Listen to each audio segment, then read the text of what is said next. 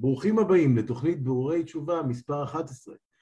תוכנית הרדיו של עולם התשובה. בתוכנית הזאת אנחנו מדברים עם ועל בעלי תשובה.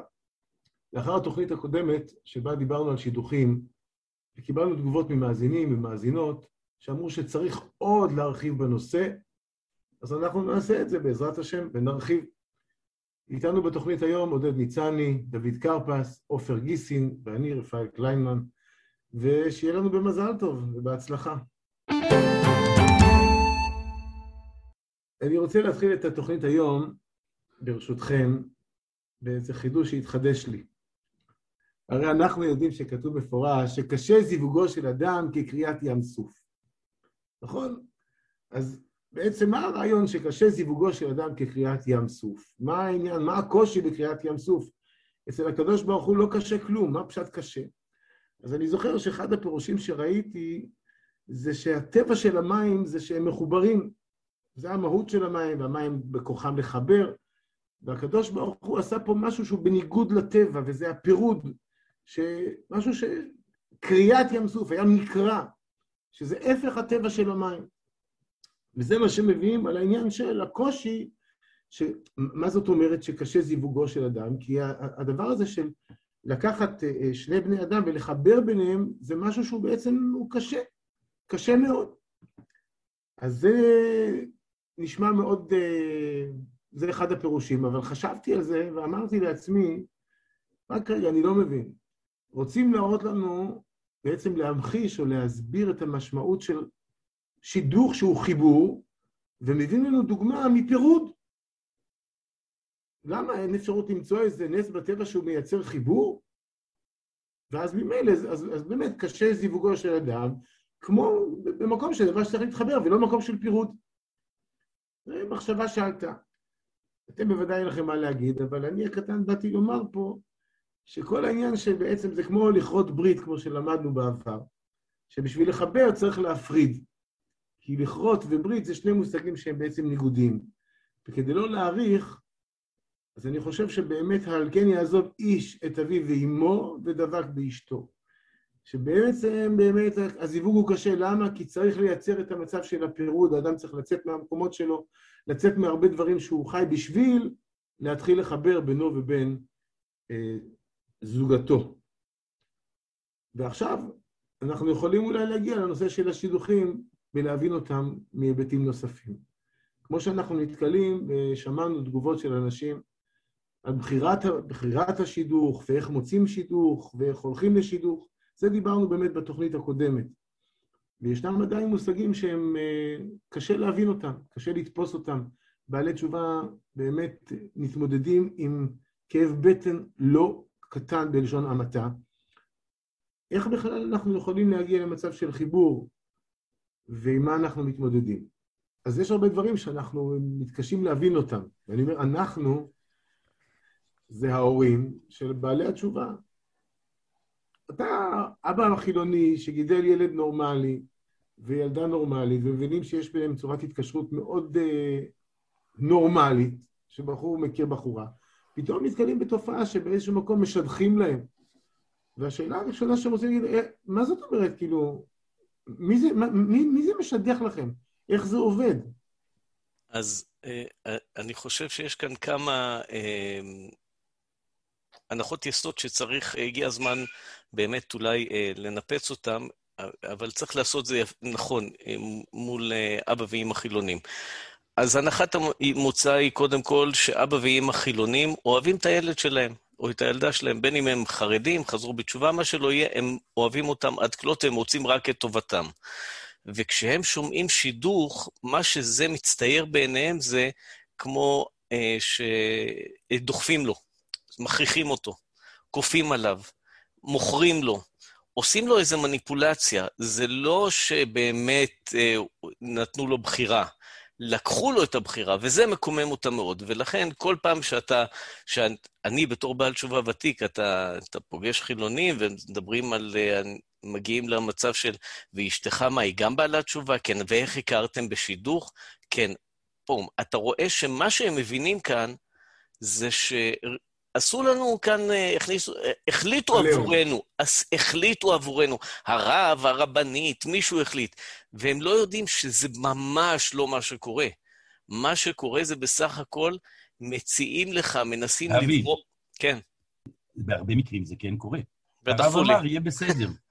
כן, אז... כן. אז, אז רגע. יש רגע. על מה להסתמך. מה שבעצם קורה זה שמציעים לבן אדם אופציות, והוא בוחר, או היא בוחרת, והם נפגשים בהחלט במה שנקרא דייטים.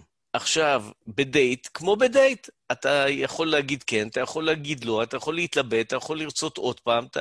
יש כאן דינמיקה מסוימת. זה נכון, שכבר דיברנו על זה בפעם הקודמת, והנה עכשיו הגיע הזמן לחדד את זה, שהטעות הכי גדולה, דבר ראשון, כן, כשהולכים, כש, כשחרדים נפגשים, זה הולך במסלול לכיוון מסוים. רוצים לדעת חתונה או לא חתונה. זה לא עכשיו אנחנו הולכים uh, למרוח את הזמן ולהכיר כל מיני היכרויות, אלא הנושא זה אם זה מתאים או לא מתאים, אז זה מאוד ממוקד. ולכן זה יכול להיות קצר, אבל בהחלט צריך להוציא מזה את אלמנט הלחץ, וחובה להגיד את זה פה עכשיו, זה לא שלוש פגישות בינגו. הדבר הנכון זה ללכת ולבחון ולהכיר ולבדוק ולברר עד שיודעים. זאת אומרת שאתה אומר כאן על עניין של אלמנט הזמן, ומה שנכון לברר, ואולי זו הנקודה שיש מקום להדגיש. נכון שהולכים למקום מאוד, למקום מאוד ממוקד, שזה בניית בית על בסיס משותף של בית של שומר תורה ומצוות.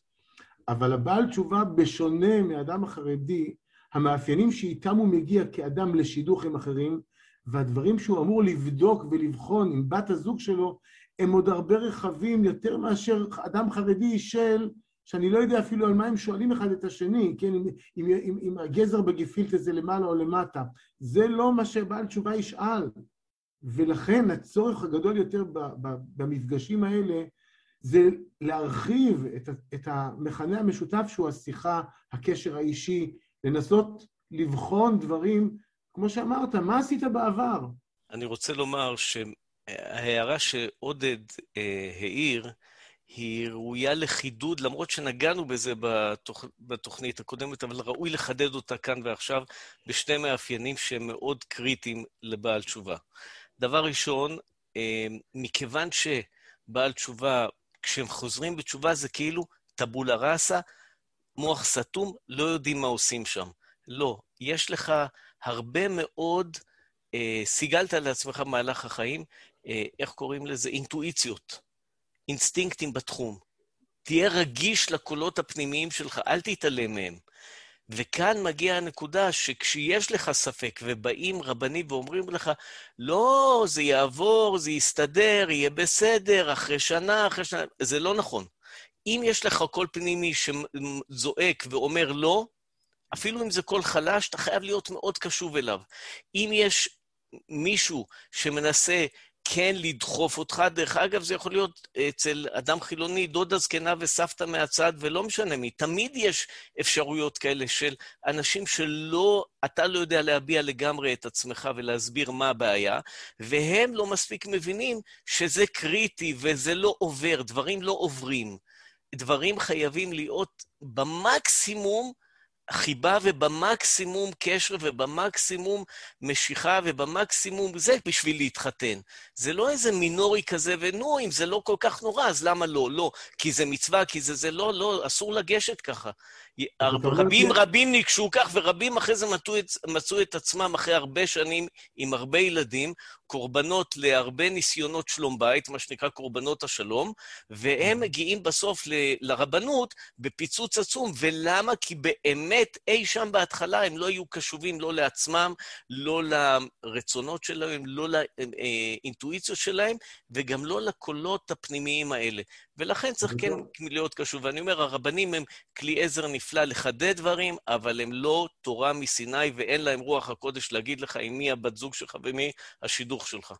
עודד, מה אתה רוצה להוסיף על זה? יותר מזה, אני חושב שאין להם שום אה, אפליקציה אה, של איך אה, בעל תשובה חושב, וזה נזק עצום. במובן הזה, שכשבעל תשובה חוזר בתשובה, אז הוא ממשיך לאכול חריף כמו שהוא היה רגיל, וממשיך ליהנות מנופים מאלה שהוא אוהב ליהנות מהם, וממשיך אה, להתנהג באורח חייו בהרבה תחומים, אה, על פי מה שהוא סיגל לעצמו, על פי מה שהוא ירש אה, כל מיני אתוסים מהבית, וכולי וכולי וכולי.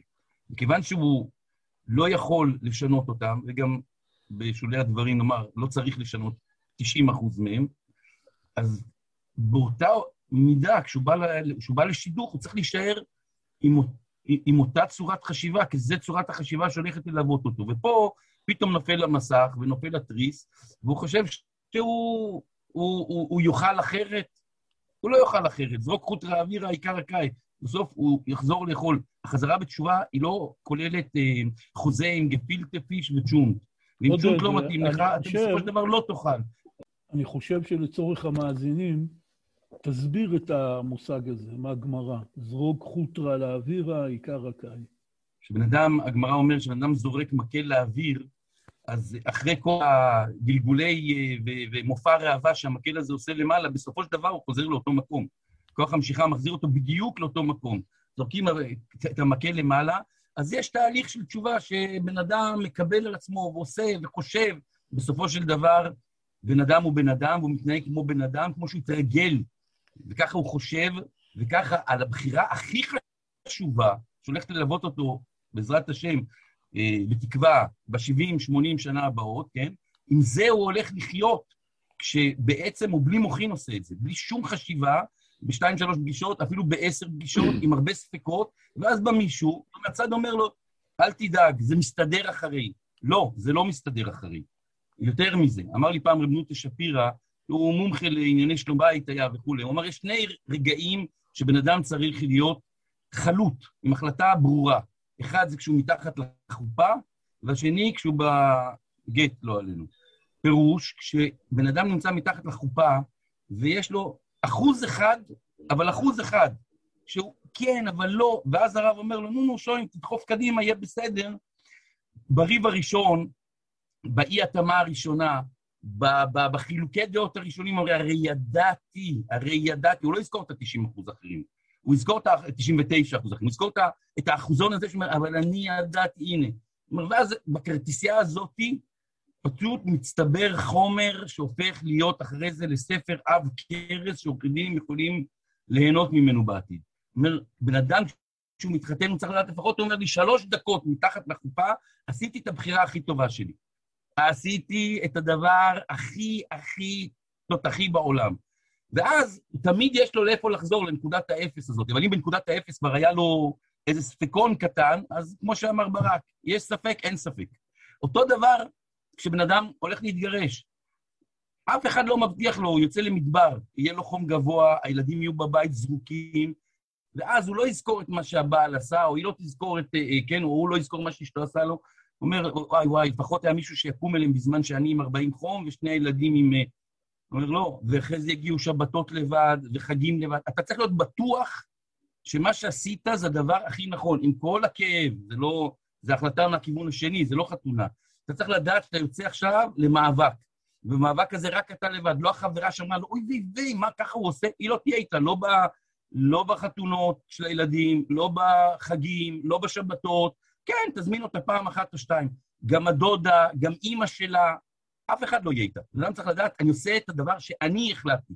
וההחלטה הזאת של אני החלטתי להתחתן, או ההפך, להבדיל, אני החלטתי להתגרש, היא צריכה להיות של הבן אדם. ובציבור שלנו, אני חוזר למה שאמרנו בהתחלה ומה שהערתי לך, הרבה פעמים בן אדם הוא נמצא במין איזה אובדן דרך, ו... וגם כל החברים שלו, החברות שלו מתחתנות, והלו, תירגע, תירגע, הכל בסדר. כשתמצא, אתה תדע שמצאת. אז זה מה זה אני רק מסייג את דבריי. יש אנשים שיש להם ספקות. יש אנשים שיש להם ספקות. גם כשהם בוחרים נעל, הם צריכים לעבור את כל חנויות הנעליים בעיר, וזה כן וזה קצת לא. יש אנשים שהם ספקנים. ואז יש פה, לדעתי, דרך גם את זה לפתור. אם אתה כזה, זה ספק ש, שאתה יכול להמשיך איתו, או זה ספק שבגללו אתה עושה רוורס. כי אם זה ספק שאתה בגללו עושה רוורס, ואתה בסופו של דבר כל פעם תגיע לאיזו סיבה למה לא, אז תבדוק את עצמך. ואני שלחתי כמה וכמה אנשים לטיפול פסיכולוגי על הדבר הזה. אודה ולא אבוש. כי יש אנשים שלא יודעים להחליט. שם צריך לעזור ל, ל, לקבלת ההחלטה, אבל לא, ל, לא עם מי ועם מה. שם אפריורית יש שם בעיה קודמת. אז בעצם אנחנו מבינים שהצורך הגדול ביותר לכל, להבין כבעל תשובה, להיות חלוט, בעל החלטה, להבין, להכיר את עצמך, לזהות את עצמך, לא לברוח, אה, לא לחשוב שהדברים יסתדרו באופן אה, סגולי, מיסטי או כזה או אחר, ואדרבה, לחזק את הדברים ולהיות מאוד מאוד אה, ברור עם עצמך, אם זה בבחירת בת הזוג, וכל שכן לגבי הדברים שאתה רוצה להמשיך הלאה. אני, אני רוצה... הרבה... כן, דוד, מה יש לך עוד להוסיף על זה? אני רוצה לומר משהו שאני מבין עכשיו, זה דבר שגם העלינו, אבל אני חושב עכשיו כמה זה קריטי.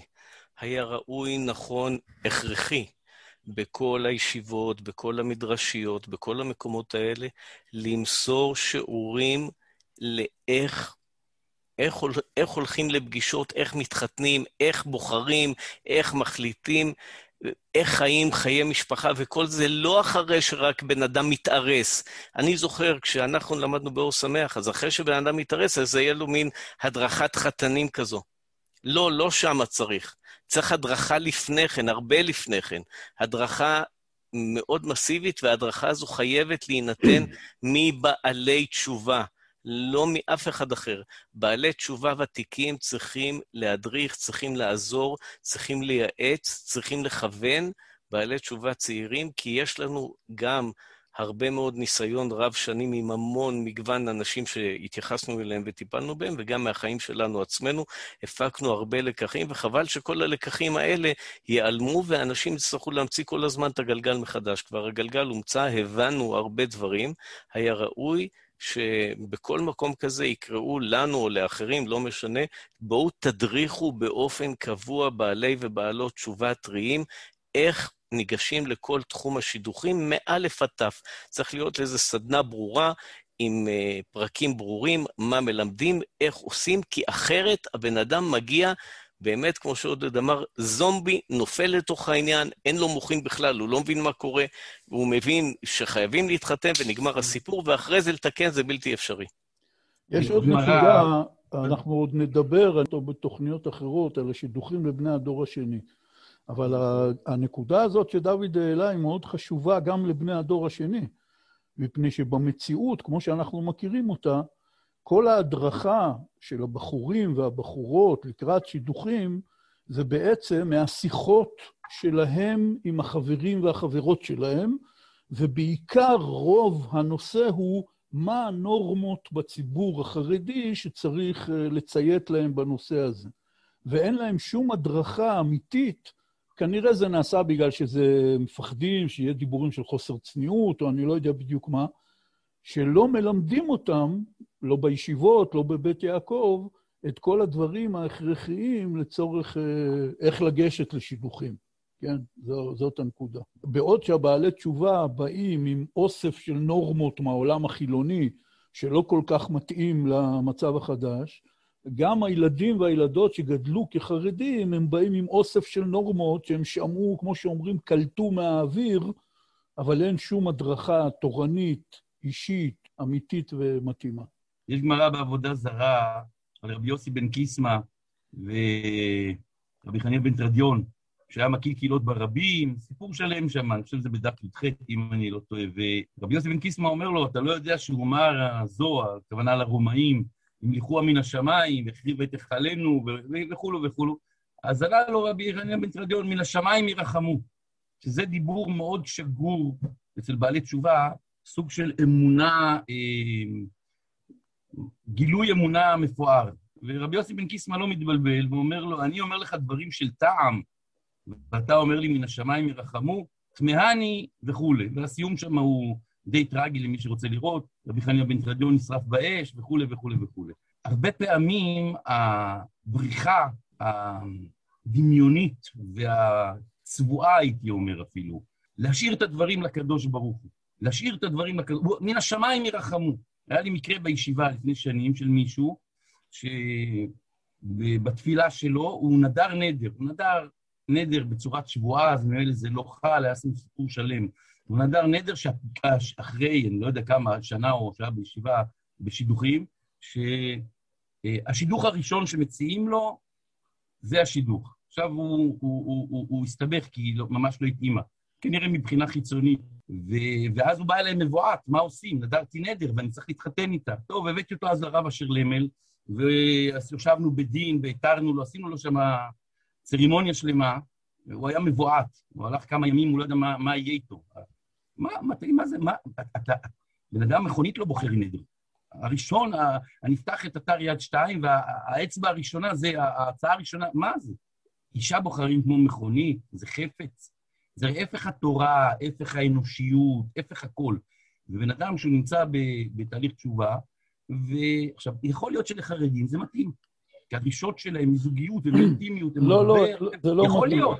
זה לא מתאים. בתוכנית הקודמת סיפרתי על uh, קרוב משפחה שלי, uh, הרב ישראל גרוסמן, שהיה גאון גדול, כתב הרבה ספרי שו"ת, היה הרב של בתי ורשה במאה שערים, היישוב הישן, ירושלמי.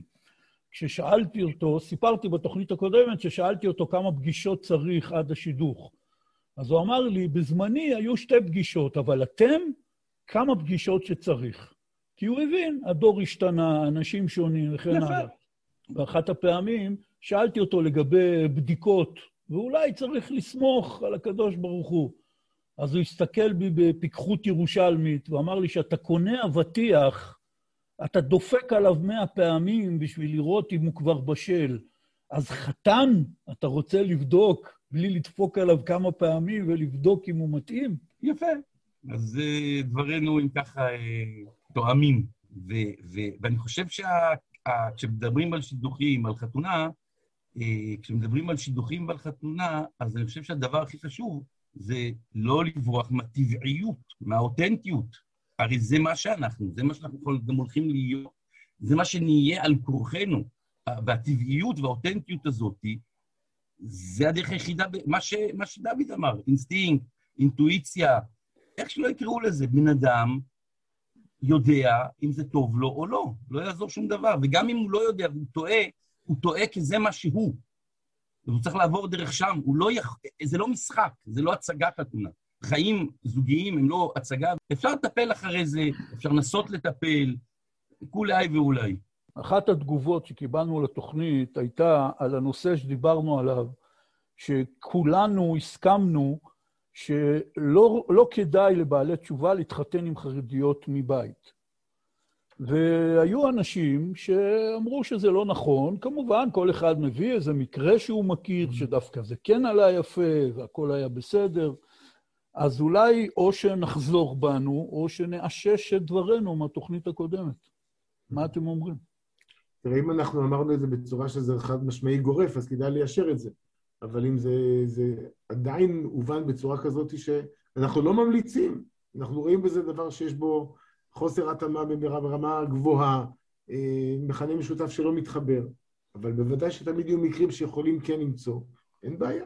בסופו של דבר בן אדם מביא לזוגיות הרבה פעמים את מה שהוא ראה אצל ההורים שלו, את מה שהוא ראה אצל הסבים שלו, הרבה פעמים זה מתנגש. אפילו שהוא ישראלי והוא טייל בעולם והוא חזר ועשה ובא, בסופו של דבר כשהוא חוזר בתשובה, הוא חוזר לאיזשהו, לבסיס האם או לבסיס האב.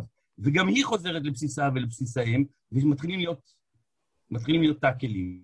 יש הבדלים אה, שונים ומשונים בין איך שחרדים מתנהגים והציפיות שלהם, וה...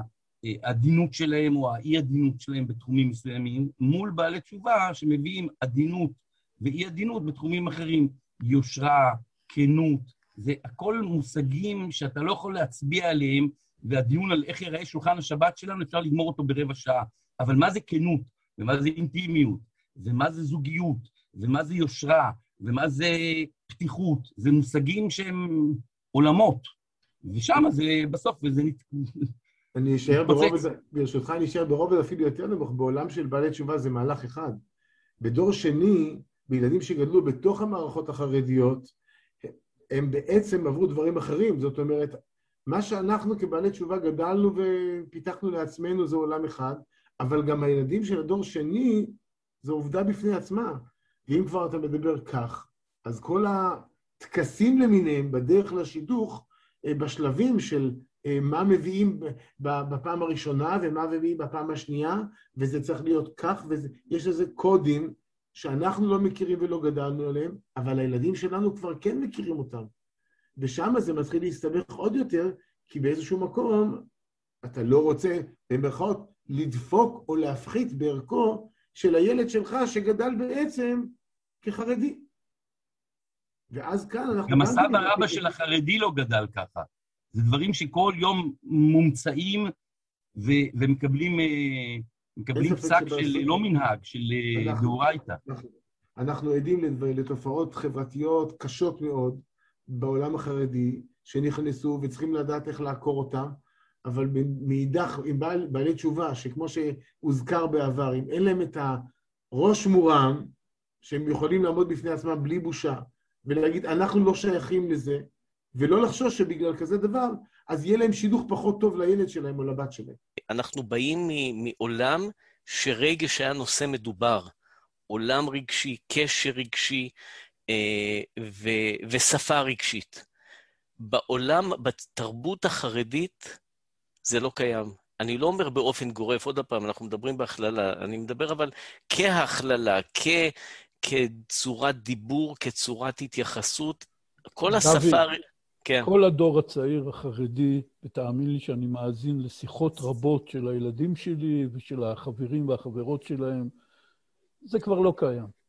בתוך הדור הצעיר החרדי, כשניגשים לשידוכים, במהלך השידוכים, הנושא הרגשי הוא נושא מדובר וחשוב, שהם אה, מחפשים אותו. אני לא אומר את זה כביקורת, אני רק רוצה להדגיש את השונות, השונות התרבותית. השונות התרבותית של הדור שלנו, אני, אני נעזוב רגע את דור, דור הילדים שלנו, שהם כבר גודלים בעולם פתוח, שנפתח גם לשפה אחרת.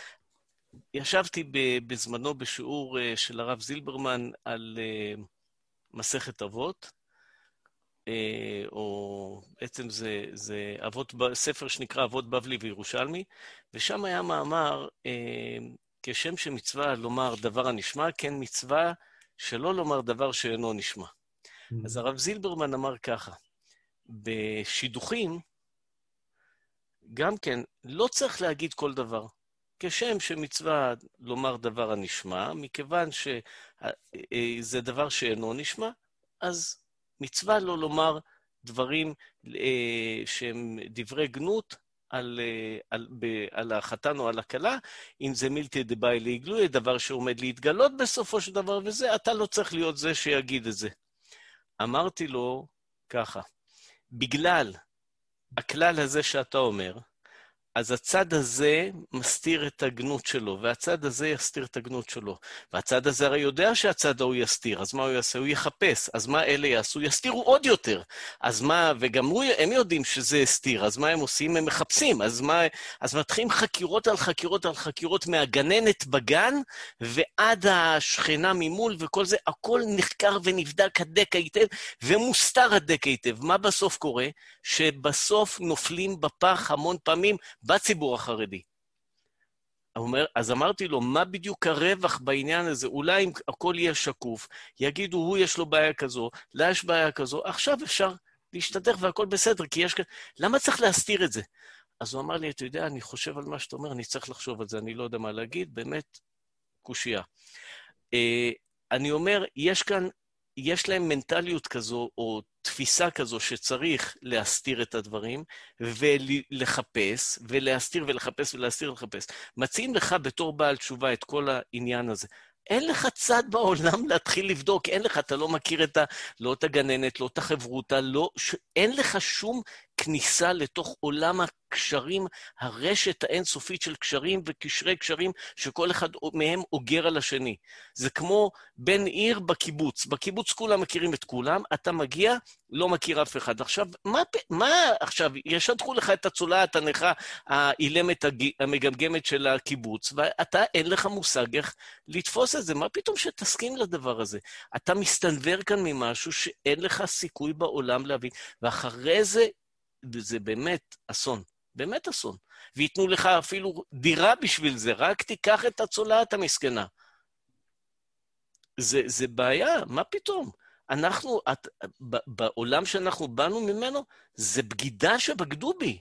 המשפחה שהסתירה ממני כזה דבר, בגדו בי את הבגידה הכי גדולה. אצלהם זה בסדר.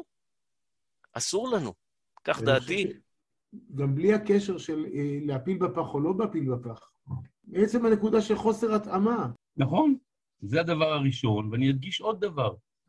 כל הנושא הזה של שידוכים, יש הבדלי מנטליות גדולים שהם לא רק בזה. כולנו מכירים, כשאתה רוצה להכניס ילדה לסמינר, או לבית ספר, או לישיבה, ישיבה קטנה או ישיבה גדולה, כל הדיונים שם, הם אף פעם לא יגידו לך בפנים לא. זה חלק מהקוד החברתי החרדי. טוב או לא טוב, זה תמיד שם מסתתר. הם, הם, יש איזו ועדת הורים, אתה לא יודע אף פעם מי הוועדת הורים, הם לא יגידו לך בפנים אף פעם לא, והם בודקים בדיקות על הילדה, הם לא יראו את הילדה, הם לא יראו את הילד, הם תמיד יחשבו איזה... הם ראו אותה הולכת עם משהו שהם, לא יודע מה, נעליים שהם לא, אני לא יודע מה, וזה כבר סימן בשבילם מובהק שהיא מודרנית או שהיא מקולקלת. עכשיו, אתה בא ורוצה לדבר, אתה לא יודע על מה לדבר, כי, כי הם לא יגידו לך את זה. יש איזו מורה שאמרה שהיא שמעה ממורה, ואז הוועדת הורים, שאתה לא יודע מי, אה, אה, תקבל את הבן או את הבת לישיבה או לתלמוד תורה. יש להם תפיסת עולם שהיא מנטלית שונה לגמרי. אשר על כן, צריך להיזהר בפי מאה יותר מאשר בדוגריות שלנו. שאם יש בעיה, אז מדברים. לא מדברים. וזה מתכון... אז אנחנו זה מתכון לצרות. אוקיי, אז מה שבעצם לנו נותר, יש עוד הרבה להרחיב, אבל זה לא, אולי לא כאן המקום. בעלי תשובה ימצאו מכנה משותף רחב עם בעלי תשובה. פחות מזה אצל מי שהוא לא בעל תשובה. יש כאלה שרוצים לחפש ולמצוא קשר עם אה, דתיים לאומיים אה, כאלה ואחרים. אני חושב שאנחנו כבר אמרנו, ובזה אולי נסיים, בנקודה הזו, שאי אפשר להכליל, תמיד יהיה יוצא דופן ויוצאים מן הכלל, אבל הצורך הגדול זה באמת לזכור שלהישאר עם העיניים פתוחות, להיות קשוב לעצמנו, לעצמך, לרצונות שלך, למנטליות שלך, ותזכור שאתה בסופו של דבר נשאר מה שאתה. לא לקפוץ גבוה, ולנסות ל... להתחבר לדברים שבאמת מדברים אליך ואיתם אתה מרגיש. האינטואיציות, המחשבות, הרגשות, עולם שלם שבעצם הוא לא מבוטל ממה שגדלת עד היום. יש את האבות, הדיבור הזה של הרבי מקוצק, אנשי קודש דיון לי, שעופר תמיד אוהב לצטט אותו, והוא דיבור חשוב, שה, שהאנושיות תהיה קדושה, אבל שלא נשכח גם שהקדושה תהיה אנושית. ואני לוקח את, ה, את הדיבור הזה טיפה קדימה. אני חושב שבעל תשובה, כל התחום של אנושיות הוא, הוא, הוא די, זה מרחב שהוא די מכיר. כשהוא נכנס לעולם התשובה ולעולם התורה, אז הוא בונה עליו איזה איזה קומה של קודש, וצריך הרבה זהירות, אבל לעבור ולהפוך את האנושיות לקדושה הרבה יותר קל מאשר להפוך את הקדושה לאנושית. יש הרבה אסמכתות על הקדושה שתישאר קדושה בלי שתהיה אנושית. המעבר מאנושיות לקדושה, או התוספת של קדושה על אנושיות, על פניו הוא הרבה יותר טבעי מאשר הקדושה להפוך אותה לאנושית. והעולם החרדי אולי בענייני, אני, מירכאות כפולות ומכופלות, בענייני קדושה, הנהגות, וכל מה שקשור, הוא הרבה יותר שוחה במים שם, אבל להפוך את זה לאנושיות הרבה יותר קשה מאשר להפוך את האנושיות לקדושה, ושם המפגש יכול להיות קריטי. גם בדור השני יש את הבעיה הזאת. הבתים שלנו הם הרבה יותר פתוחים, הם הרבה יותר... אה, כנות היא, היא, היא, היא, היא, היא משהו שהוא הרבה יותר מצוי, זה בסופו של דבר מגיע למקומות האלה. עוד תוכנית נוספת של בירורי תשובה עם בעלי תשובה, על בעלי תשובה. פעם אה, ניסינו לגעת עוד קצת בעולם השידוכים, מן הסתם שעדיין יש עוד הרבה מה לומר ומה לדבר. בתגובות שלכם, בהערות שלכם שאתם תשלחו אלינו, נוכל אה, להמשיך ובעזרת השם לתת מענה, אה, בכדי שנוכל להמשיך הלאה. אנחנו מודים למשתתפים שלנו, עודד ניצני, עופר גיסין, דוד קרפס, ואני רפאל קלמן, נפרד מכם עד לפעם הבאה, להתראות.